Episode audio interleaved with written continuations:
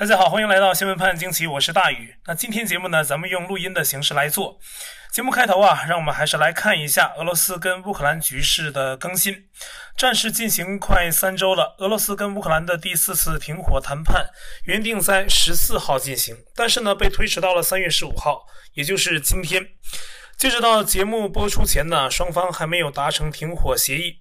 乌克兰总统的军事顾问阿雷斯托维奇十四号晚表示，他推测呢，俄乌战争最迟可能在五月初结束。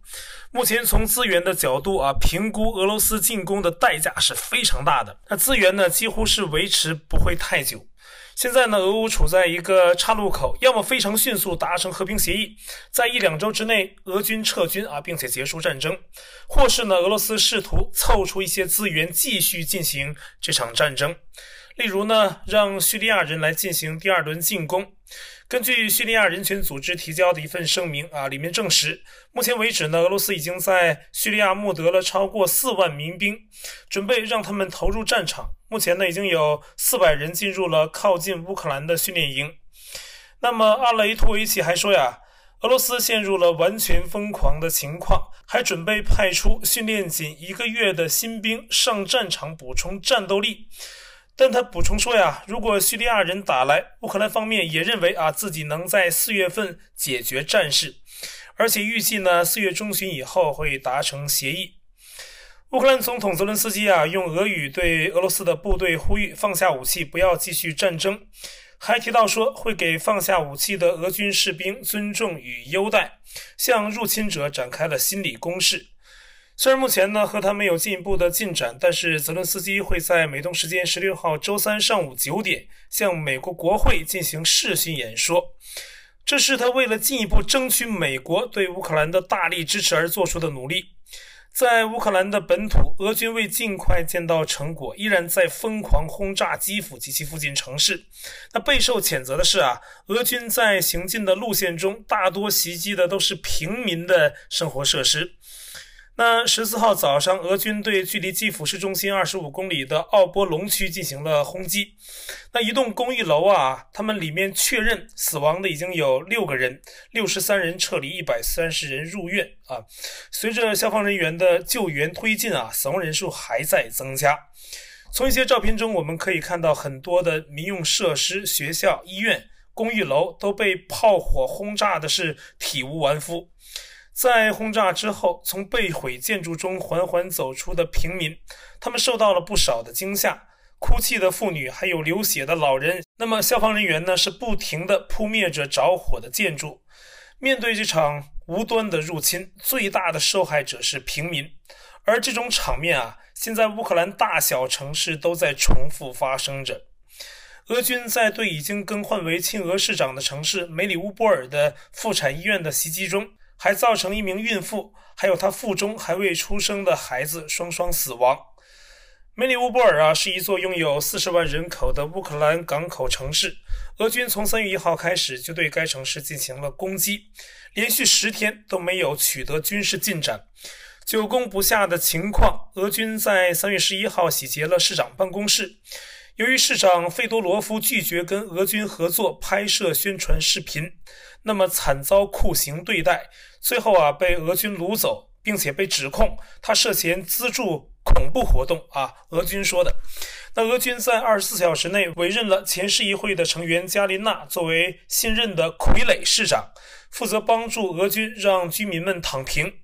那俄军对乌克兰民选政府官员的闪电般的替换事件，在台湾也引发关注。有台湾的媒体人质疑，如果中共入侵台湾，会不会也来这么一下子，让每个城市的市长先换人，选出叛变者做傀儡呢？在国际社会都为俄罗斯反民主的行为感到愤怒时，事隔不到二十四小时，俄军故伎重演。那么十三号，乌克兰中部城市的一位民选市长特维耶夫也被俄军部队掳走。乌克兰总统泽伦斯基指控俄罗斯是试图建立伪共和国来分裂乌克兰。欧盟外交和安全政策高级代表波瑞尔痛批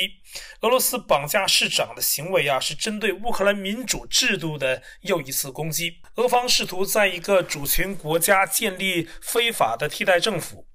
欧洲理事会主席米歇尔则说，要以最强烈的措辞谴责俄罗斯无差别轰击乌克兰的平民以及绑架市长的行为啊，这都是公然违反国际法。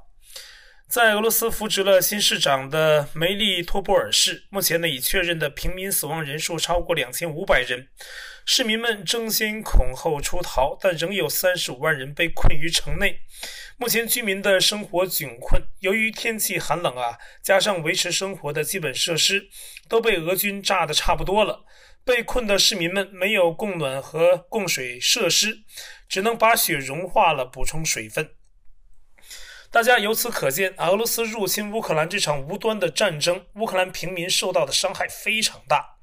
那么，海外乌克兰人呢也很着急，他们想的是所有乌克兰人都是一体，因此呢，不断有海外的乌克兰壮年男子啊准备回国加入前线的保卫战。二十七岁的贾尼尔是一名工程师，在波兰工作。他含泪告诉自己的父母，自己已经决定无法再继续留在波兰。他说：“呀，俄军正迫害乌克兰的独立，破坏城市，杀害他的同胞、孩子、老人、妇女。”他说自己要回乌克兰保护他们。说到波兰，那波兰呢是北约的成员国哈，在俄乌冲突以来呀，一直在为乌克兰难民提供人道主义援助。根据联合国国际移民组织的说法啊，截至到三月十五号，已经有三百万人逃离乌克兰前往邻国。波兰成为接收难民最多的国家，已经接收超过一百七十万乌克兰人。而俄军目前的种种侵略行为，再一次触动了国际在人道主义方面的敏感神经，被指控使用了啊，已经使用了化学武器。那么，俄乌冲突啊，俄军久攻不下，手段是越发的凶狠呐。这个化学武器是什么呢？是三月十二号，一名乌克兰警察局长在脸书上指控俄罗斯在使用纳粹曾经使用过的武器白磷弹，对有四十万人的乌克兰东部城市卢甘斯克进行了攻击。那么白磷呢？由于本身可燃性强，在接触到皮肤和衣物的时候就可以燃烧。过去的战争啊，使用这个武器的时候，都是那些被白磷弹碰到的地方会一层一层的烧进去，无法止燃，只能活生生的等到白磷反应完呢才能停止。像烧洋葱，如果是人体会烧到见骨，而且被烧的地方不再生长了，终生是肢体残疾。因此啊，是国际社会谴责的东西。因为这个白磷弹杀伤力太大了，对敌国士兵造成身心重大的伤害，各国是逐渐弃用。而俄军呢，如今被指控又使用了白磷弹啊，自然受到很大非议。乌克兰国际人权专员说呀，俄方已经触犯了第三议定书的战争罪，还有反人类罪，呼吁联合国应尽快成立一个特别法庭啊，审理此事。而在俄军的炮火之下，全世界已有五十二个国家的两万名志愿军抵达乌克兰。他们有一个共同的理念，就是为了帮助在战争中受难的平民。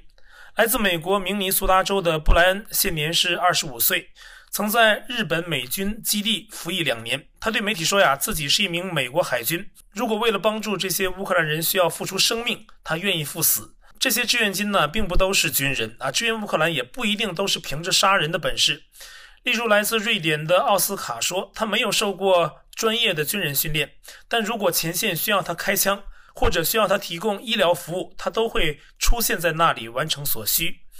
那三十三岁的加拿大人戴维有修轮胎的手艺，他来到乌克兰前线工作呢，是确保乌军的战车能在公路上行驶。他风趣地说呀，只要是橡胶做的黑的圆的东西，他都能修好它。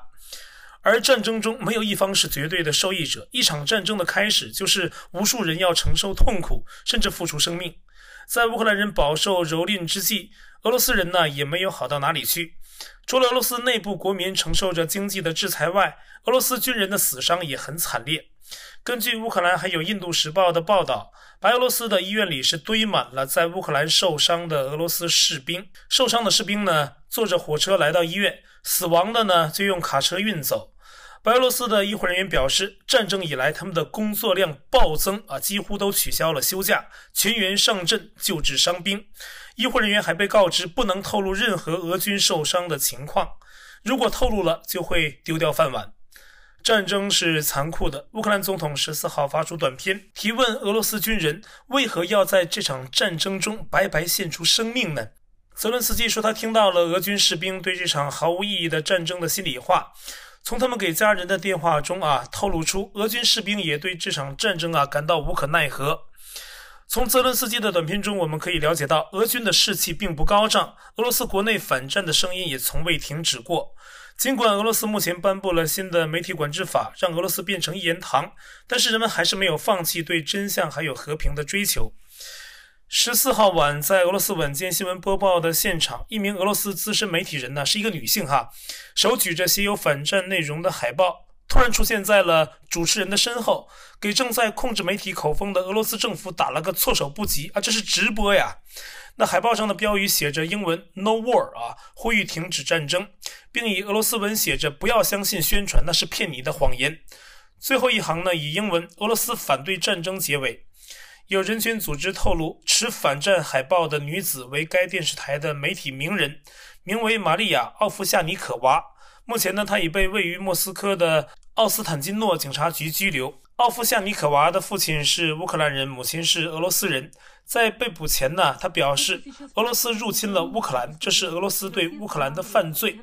而要为这场犯罪负责的人是普京。他还表示。在过去的几年里，他一直在为俄罗斯第一频道工作，并帮助克里姆林宫进行不实宣传，允许电视屏幕上出现谎言，去洗脑俄罗斯人。对此行为啊，他感到非常的羞耻。